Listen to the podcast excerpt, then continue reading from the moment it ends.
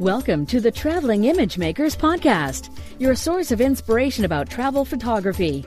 Now sit back, relax, and enjoy the ride as we bring you on a tour around the world with our guests.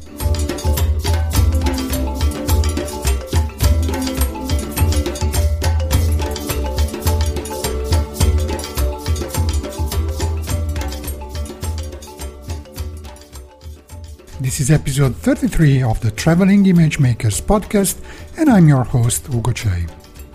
If you've been following this podcast for some time, you will have certainly noticed that one of the recurring themes here is that of giving back, of using photography to effect some real change in the world and to benefit the communities that we visit when we travel. This was the central point of our episode 25, for example, uh, with John Butterill, also of episode 14 with Anna Tenney, and of episode 13 with Ralph Velasco. I was very happy then when I contacted Darlene Hildebrandt asking for an interview, and she told me about her involvement with the people of the El Limonal community in Nicaragua. We immediately agreed that our conversation would be focused on that, and more in general on various ways in which travel photographers can do more than just come, snap some pictures, and leave. Darlene is the creator of Digital Photo Mentor. She has been a professional photographer for over 26 years and a photography educator since 2011. Her next tour to Nicaragua is uh, in next November, and you can participate in giving back to the communities there by working with the locals and a kids photography group. So, if you want to know more about these uh, very worthwhile initiatives, listen to my interview with Darlene Hildebrandt. You can find all the links uh, and show notes for this episode at ttim.photo slash 33. And as always, please leave us a review on iTunes if you like the show. Thanks. Hi, Darlene. How are you doing? Hi. Good. How are you? I'm good. What's uh, what's up with you? What's new in in the world of Darlene Hildebrandt? Oh my goodness, uh, many things. I mean, you're always about travel on this podcast. So my latest latest trip um, was actually Morocco. So I'm looking at your Skype picture right now, which is you and Chefchaouen, and I was there um, in May. So I was just there a couple of months ago on my first tour to Morocco that I led. Was it the first time you went to Morocco? First time I went there and I loved it and planning on to take another group there next spring. I'm working on that right now. What what places did you see in Morocco besides Chefchaouen? We we started in Casablanca. We went to Chefchaouen, Fez, uh, Erfoud. So we went out to the desert to stay. Um, we didn't get to stay in the tents because we had a sandstorm of all things while we were there, which was kind of exciting. Um, and then we went to Ait Ben Haddou to see the big Kasbah and Marrakesh, and then back to Casablanca. And then I stayed three days in Rome, in your country. Yeah, and you said it was your first time in Morocco. Did you like it? I did, yeah. I mean, the it's it's so very different than anything else. Um, I've been to Muslim countries before, like I've been to Turkey, and there was a lot of similarities to Turkey. Um, I've been to Malaysia, which is also predominantly Muslim, but there's just so many different things culturally and the food, and it was all fantastic, colorful, very colorful. Okay, we will talk about your travels uh, a little bit later, but first, I I didn't ask you to introduce yourself for uh, those three or four of our listeners who, who don't know who Darlene Hildebrandt is. Can you just sure. give a very short introduction to to what you do and um, Sure. I'm. I call myself a photography educator. I've been a photographer for almost 30 years. Um, I've done all kinds of things: weddings, portraits, commercial photography, food, um, fine art. I've had my stuff in galleries, sell my work online, and so on. And then about five years ago, I started teaching and found that it was another passion of mine. So I really love to combine teaching with photography because I love both of those things. And then also I get to combine travel, which is a third passion of mine, with photography by leading tours and going to exotic places and taking people that love to travel with me.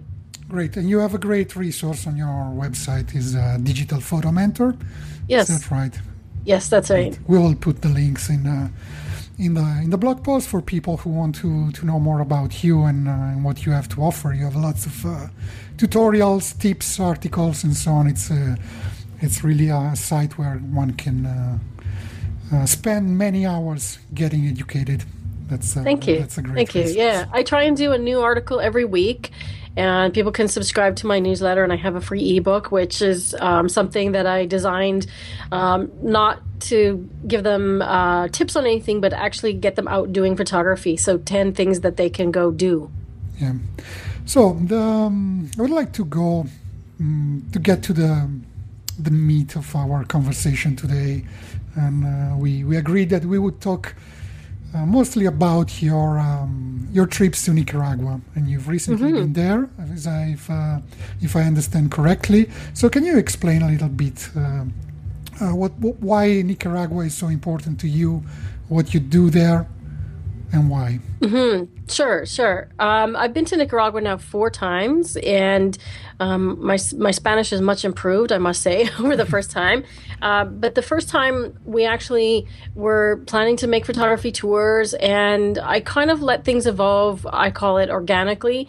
Um, a friend of ours had gone to Nicaragua and had been to this community and that lives in the garbage dump, and he posted a, a video on Facebook, and it was him serving and uh, cooking and serving this meal to this community in the garbage dump, and I was really attracted to that because something that I wanted to build into my tours was an experience for people to be able to communicate and, and interact with the locals, but also a way to give back. You know, we're traveling to a country that's very, very poor. And when we go there, I like to leave something good behind. You know, I like to, you know, the old saying, take photos and leave footprints. Well, I like to take photos and leave behind a legacy of something from our group that can help the people that we've visited and, and gotten to know while we're there. Um, so initially it was this friend of mine that had gone that attracted me to build a tour there. And since I've been there now several times, um, it just keeps drawing me back more and more because I find that the people are so endearing and they're also in such great need um, but they're so friendly and warm and caring and that's what makes me want to keep going back and to also have bring other people with me to be able to experience um, that because these people have next to nothing and yet they will still feed you. They will provide you a meal and out of their own pocket.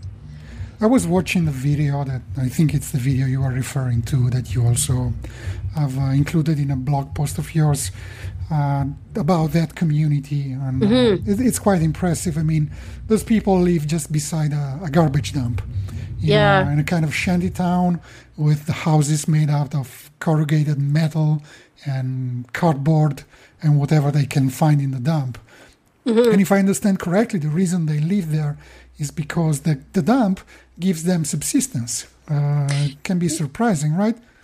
Mm, yes, yeah. there's lots of entrepreneurial things. I mean, the original reason why they were there is because in 1999, Hurricane Katrina came through Nicaragua and um, destroyed many communities. Many people were flooded out. There was lots of mudslides. Entire villages were destroyed. Many people died, and a lot of the survivors got got taken, picked up by the government, and just plopped on this piece of land that nobody was using and nobody wanted because it was next to not just the garbage dump, but the cemeteries on the other side, and then the sewage sewage treatment plant, which which literally deposits its waste into the river that runs alongside this the um, the garbage dump. So they call it the trio of hell for a reason, and they put these people there and then sort of just forgot about them. Mm-hmm. And the housing situation is changing a little bit because the government currently is running a program where they are sponsoring houses to to build. The people now have title to their land, and I actually am working with a group and leading a, an organization, a nonprofit that is helping them out to pay the registration to the government so that they can get these houses. So they're actually we're helping them get out of the shanties and actually into constructed houses made of real brick and mortar that have a locked door and can be safe and secure for them. Yeah, I think that there are two things here. And one is that some of those people were relocated or moved to different areas and they actually came back to the to the dump because they live by picking recyclables like mm-hmm. plastic mm-hmm, yes. from the dump, metal and so on, and selling it to, to local traders and so on. So they they get some some kind of subsistence from the dump that they would not get somewhere else. So, they they do indeed, yeah. and they and they like to be self dependent. So rather than going to get a job for some working for somebody else, they prefer to work for themselves and digging the recyclables like you described. And so it's important to help them there, not to give them houses somewhere else. Exactly, they would not find a job, but to give exactly. them houses there. Another thing I was reading is that the the government is sponsoring those houses, but they still cost three hundred dollars. Is that right? Which right, so they, might seem okay. Yes. It's a house of, for three hundred dollars. That's nothing, but those people make thirty dollars a month. Yes. So for them, it's basically one year of Yes. earnings to get. Yeah, it's a lot of it's a lot of money, and most of them, probably about eighty five percent, are illiterate. They don't read or write. They don't have a bank account, and they have no way to to get money. Um, so coming up with three hundred dollars is is a hardship for many of them. Yeah. So your uh, your organization is contributing uh, money to to to pay for those houses, basically. Yes, we are helping them. Yes, and we have some other programs going on as well. Like we are doing helping with them with microloans as well, because there's many people that you mentioned are entrepreneurial in the community, and it's not just the garbage pickers, but it's um, people that are making tortillas and they sell them in the market. There's a lady that now has a juicing machine and she makes juice and sells the juice to the workers. Um, then there's uh, people that collect firewood and sell it because they use wood still in their stoves. And there's men who run bicycle taxis and all kinds of things like that. Ladies who do laundry and so on. So we help the microloans help them buy supplies and equipment that they need to operate their business. So do you think it's important to to bring photographers there? I mean, people who want to to go on a photo tour of Nicaragua, to to bring them to to that community. What what do you think is the benefit of that? I do. Um, there's been much debate, and if you look on the internet about voluntourism, there's much debate around, you know, could that money that the, the the volunteer is spending to get there to come to build a house or whatever it is they do, could that money be better spent if they just donated it? Yes and no, because first of all, I think that the person who wants to travel is going to travel anyways. So I'd rather have them come to a country and do some good with it than you know go to somewhere that like Las Vegas or you know just as an example and spend their money on the slot machines right? Um, and number two I think it's important especially for people who are into photography because you know we talk about how can you use photography to do good. And I think one of the ways that my pictures are doing good is because the images that I share on my Facebook on my website um, have helped raise awareness of the situation and uh, raise a lot of money. And so the more groups that we bring the more awareness that we can raise and spread this farther and create even more opportunities to help these people. Yeah, I hope I hope my little podcast can raise the awareness level just a little bit more. It would be it would be great if we get more exposure to to those uh, to those activities. I think they're extremely extremely useful and beneficial, as you said, to to those people. And yeah, that, that's people can argue that uh, those visitors are um, they could just donate the money, but they would not. I mean, they would just go to Las Vegas maybe, or go to to some other place, to, to some rich country, or or Exactly. country which is not the same. Exactly, They would spend the money anyway Anyways. somewhere else. Yeah. Yes, exactly. And and I think like when we go on our groups, um, we typically give our groups information about where we're going and and Nicaragua is special in our tours because we have more connection to the community than anywhere and we're able to do these things. Like we bring donations of clothing school supplies um, to some degree uh, we bring personal items like jewelry like even just you know cheap costume jewelry that that people here throw away that's maybe worth a dollar for somebody there. The women they went crazy for this stuff. We had a box full of it and they went crazy for it because it's they live in a garbage dump community you know and they don't get a chance to dress up and feel pretty and so it was actually a really special moment for them to be able to have this jewelry just to feel pretty like a woman as opposed to somebody who's working in the garbage all the time And do the people who come with you on the tours then send back photos to the people of the community? Do you think Yes. that's, uh, that, that's a good thing? Yes, what happens is every group that we take then will send me photos. So I take them back with the following group. And that's a really cool experience as well because our group that's going down in November will get to hand out photos that I took and that our last gr- group took um, previously. And the people have come to know me there as the photo lady and they bring their kids to me to take photos because they know I'm going to come back with a picture for them. And they probably have never had uh, printed pictures of themselves to, Many, to yeah, hang in, many. in their house. That that's uh, Many have not. Yeah. Yeah, sure. And what, what about other countries? Do you have you similar activities in other countries, or are you planning to uh, to do the same in other countries, or something similar? We would very much like to. Um, we we've actually put our Cuba tour on hold for next year. Cuba is a little bit of a kind of a logistical nightmare right now because there's so many people flooding in, and they they don't have the infrastructure to handle it, and it's it's really challenging to organize things in Cuba. So we we would like to do that there. Um, in Morocco, I'm trying to build a bit more of that into our next one. It's the first time that I've gone, so we're still building that relationship. Um, India actually is going to be added to our re- repertoire for most likely 2017.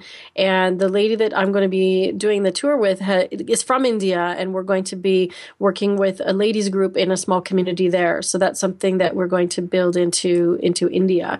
Um, and it is like i said my intention to build into all of them nicaragua has the most because i've been there the most times and the more times i go to additional places the more connections that i make what kind of uh, experience can people who join your tours expect beside uh, visiting those communities? I, I, guess it's not the entirety of the tour is spent uh, helping communities, but there is time for photography and tourism and, and other stuff. What, what kind of tours are they? Yeah, absolutely. Um, I kind of wanted to start building these tours after I myself went to Turkey on a larger group tour, which was not a photography related tour. And there was like 40 people on this bus. And every time we arrived somewhere, um, just as an example, we arrived at Ephesus for, you know, which is a major um, place to see Roman ruins and it's amazing. And we get there at like noon, which is high noon. The light is horrible. And we had literally, we were told we had an hour to go and see this entire place. And um, I was mortified. And so the reason that we wanted to build my my tours differently is that we want to take advantage of the best light, which is you know early in the morning, later in the afternoon.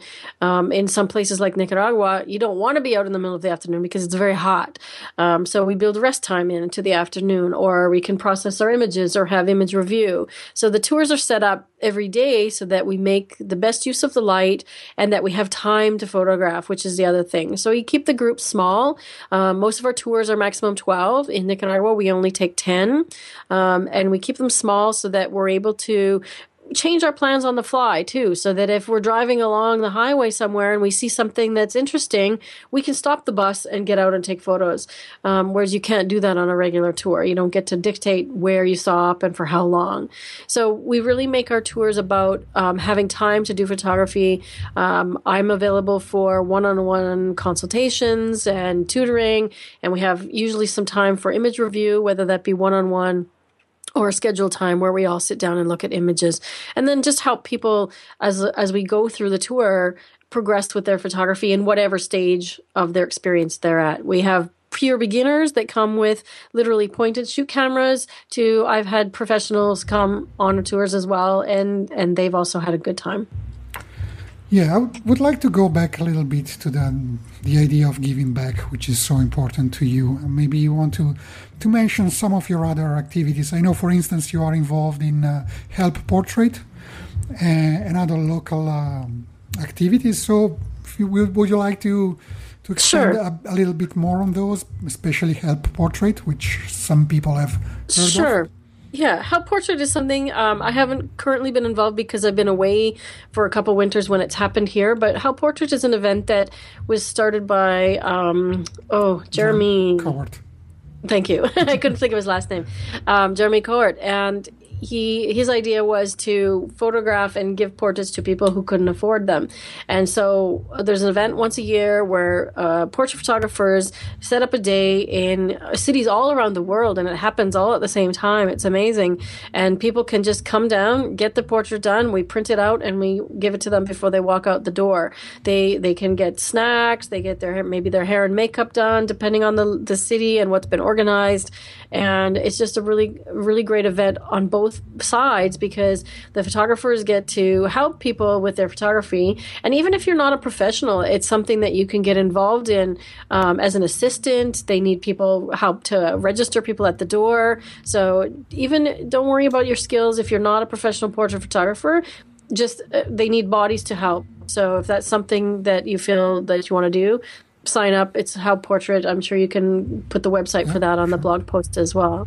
Now, something else that I do locally is for years I've worked with a, a homeless shelter and I've done various different things for them.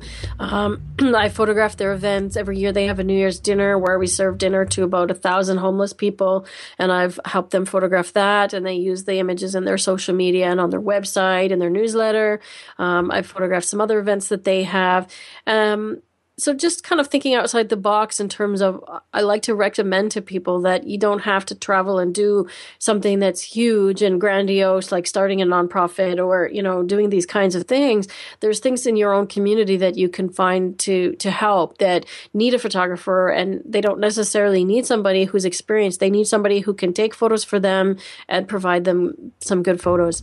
Um, there's many ways to to help out yeah, I was also, I mean, that, that might sound a little bit selfish, but I was talking with other people, other photographers. They said they they like to help uh, and like to, to help communities in distress. A friend of mine have been to some remote islands in the Pacific, uh, helping them, and uh, after a, a hurricane, mm-hmm. they, they invariably said that they they don't do it in order to get something back but invariably you get something you do in terms of uh, yeah. Uh, aside from the the well wishes the um, of the, the, the, people you you benefit but in general you you put yourself out as somebody who is willing to help and, and sometimes you get returns in terms of exposure uh, NGOs might ask you for photos give you assignments and so on so in a way I mean it might sound selfish, but it, it's it's a form of marketing uh, in a sense. You, know, you, don't do it for that, but yeah, uh, people. It's it's really hard to do true altruistic giving because it, the nature of giving in itself is when you give, you also get something, right? You get a satisfaction, you get a feeling of of accomplishing something. So it's very hard to be truly altruistic. True, true. So, um, coming a little a little back to, to, to travel per se.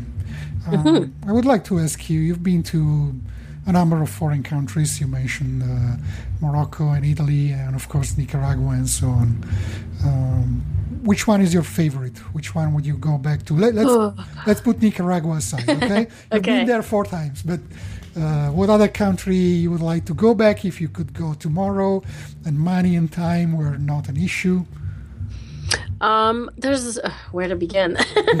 uh, actually, your country. I'd love mm-hmm. to to come and stay in Tuscany and and stay in a, a, lovely casa castle or a villa and drink some wine and um, go to the the Cinque Terre and experience the coast there. So Italy is high on my list as well to revisit. Um, I've been to France, but only a very small section of it when I came sort of up the coast from Spain. And I, Paris is high on my list. Uh, I I will turn 50 next March, and I wanted to get to Paris before my 50th birthday, which kind of isn't in the cards. But I'm working on Morocco again in April, so might do a, a path through Paris on my way May home and and tick that off. Um, as for other countries where I would like to revisit, it's such a hard question to answer because I would like to visit all of them again, but I have so many other new countries that I would also like to see. So, so I don't think there is, to give you a short answer, there's not a single place that I've been that I wouldn't go back to. Okay, maybe it's a place that you would not like to go back to. And um, it's okay if you don't want to talk about that, but I know you had some misadventures recently. Was that in Peru? Uh, we did have a misadventure in Peru. Yes, yeah. that wasn't Peru's fault though. That was that was my husband got ill and was in the hospital. However, we both still want to go back to Peru, so it hasn't it hasn't ruined me because I do love the country. Um, I would say the place that I least my least favorite place to visit, and I, I keep ending up back there for conferences is Las Vegas. I mentioned that earlier, yeah. but it's just not a favorite place of mine. There's so many other places of the world that um, I like so much more, and I find Las Vegas is very commercial, and it's not my thing. Yeah, I've been to Vegas twice myself. I would not go back for to Las Vegas itself, uh, but there are some interesting locations around it. Maybe. Uh, oh yeah, that, that Valley. Yeah, I did a. Last time I was in Vegas, I did a day trip to uh, Death Valley, mm-hmm. for instance. Yep. So, yeah, I've been there as well. Yep. That's uh, it has its own sides positive sides to it. well, if you stay out of the city. something that you may not know is that um, in 2009 I, I, married my my husband and we um, we bought an RV, and uh, you guys might call it, I'm not sure, you might call it a camper van in Europe. Mm-hmm. Um, we bought an RV, like a large motorhome, and in December of 2009, we took off and we traveled for six months around Canada and the US. Um, with our two cats. So we, we traveled about 27,000 kilometers in six months. Wow. So, conversely, which country or location would, that you haven't visited yet would like to, to visit next? Yeah, I have a few. Like I said, there's many. Um, India is definitely on my list. Uh, I have a good friend of mine. Um, I call him my brother, and he calls me his sister. He lives in Aust- he lives in New Zealand, uh, but he's from Mumbai, and he's always wanted me to come and visit his family. So, uh, as part of my India tour next year, I will spend some extra time and connect with him also. So that's on my list and um, Japan. I just I love Japanese food. I love I find the Japanese culture interesting, and everybody I've ever talked to that has gone to Tokyo says that they could live there in a heartbeat, and they love the city. So Tokyo and Japan are, are also high on my list. What Hoping you, I will get there next year. What do you look for when planning to visit a country? Is it the landscapes, the culture, the people, the food? Um, less the landscape. I mean, I enjoy seeing the landscape. I'm not so much a landscape photographer per se, is as I am a people photographer. My background is in portrait and wedding, and I love street photography. I love people photography in general, and so um, which was actually really hard in Morocco because many people don't like their photos taken. But I love to interact with the locals as much as possible, and um, which is why I have been working on my my Spanish and and being able to communicate in the countries that I I visit because to me, if I can connect with somebody on a human level, um, that's more important to me than taking a snapshot of them without them knowing. So I would rather um, get close to them and chat for 10 minutes and then take their photo as opposed to a, a grab shot. That's my style. So I, I would like to put you a little bit on the spot for a moment and apologies we didn't prepare this so it's okay if you're not oh it's exciting uh, it's uh, you don't have a, a ready answer but uh, one tip or uh, a couple of tips to people who would like to travel more and visit okay. places and experience them photographically to get the best, the most out of uh, travel? What would you say? Sure, sure. I actually teach a travel class too, a travel photography class. Um, so I'll give you a couple of tips from there. Um, well, first of all, I would just say if you want to go somewhere, stop hesitating and just just plan it because uh, people make bucket lists and they make lists of all these things that they want to do, but you actually have to make a plan to tick off some of those things, right? So, uh, if if something is on your bucket list, whether it be Paris or Tokyo, make a plan as to okay, when am I going to fit that in my schedule? If you don't like traveling alone, find a group, find a tour, find somebody, a friend that wants to go with you, and just make a plan to do it.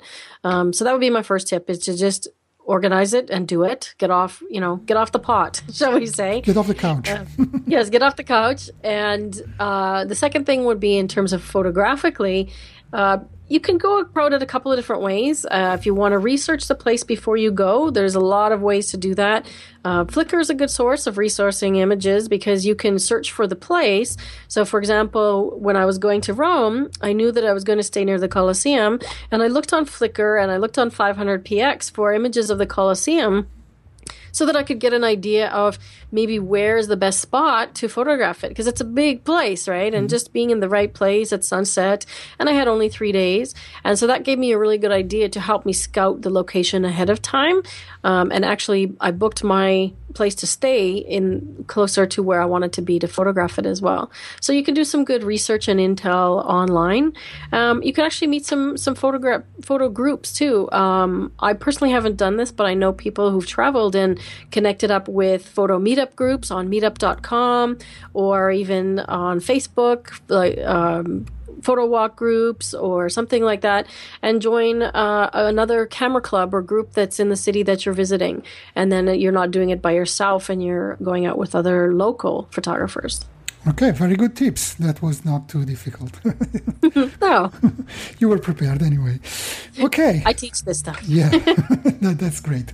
Uh, speaking of teaching, where can people find more about uh, your educational activities? Oh, good segue. you can find me at digitalphotomentor.com. And you can find me on, on Facebook and Twitter and all those other things as well, but you can link to that from my website. Um, and that's primarily where I live, is on my website. Great. We will put links in the in the blog post. And anything else you would like to add before we wrap it up?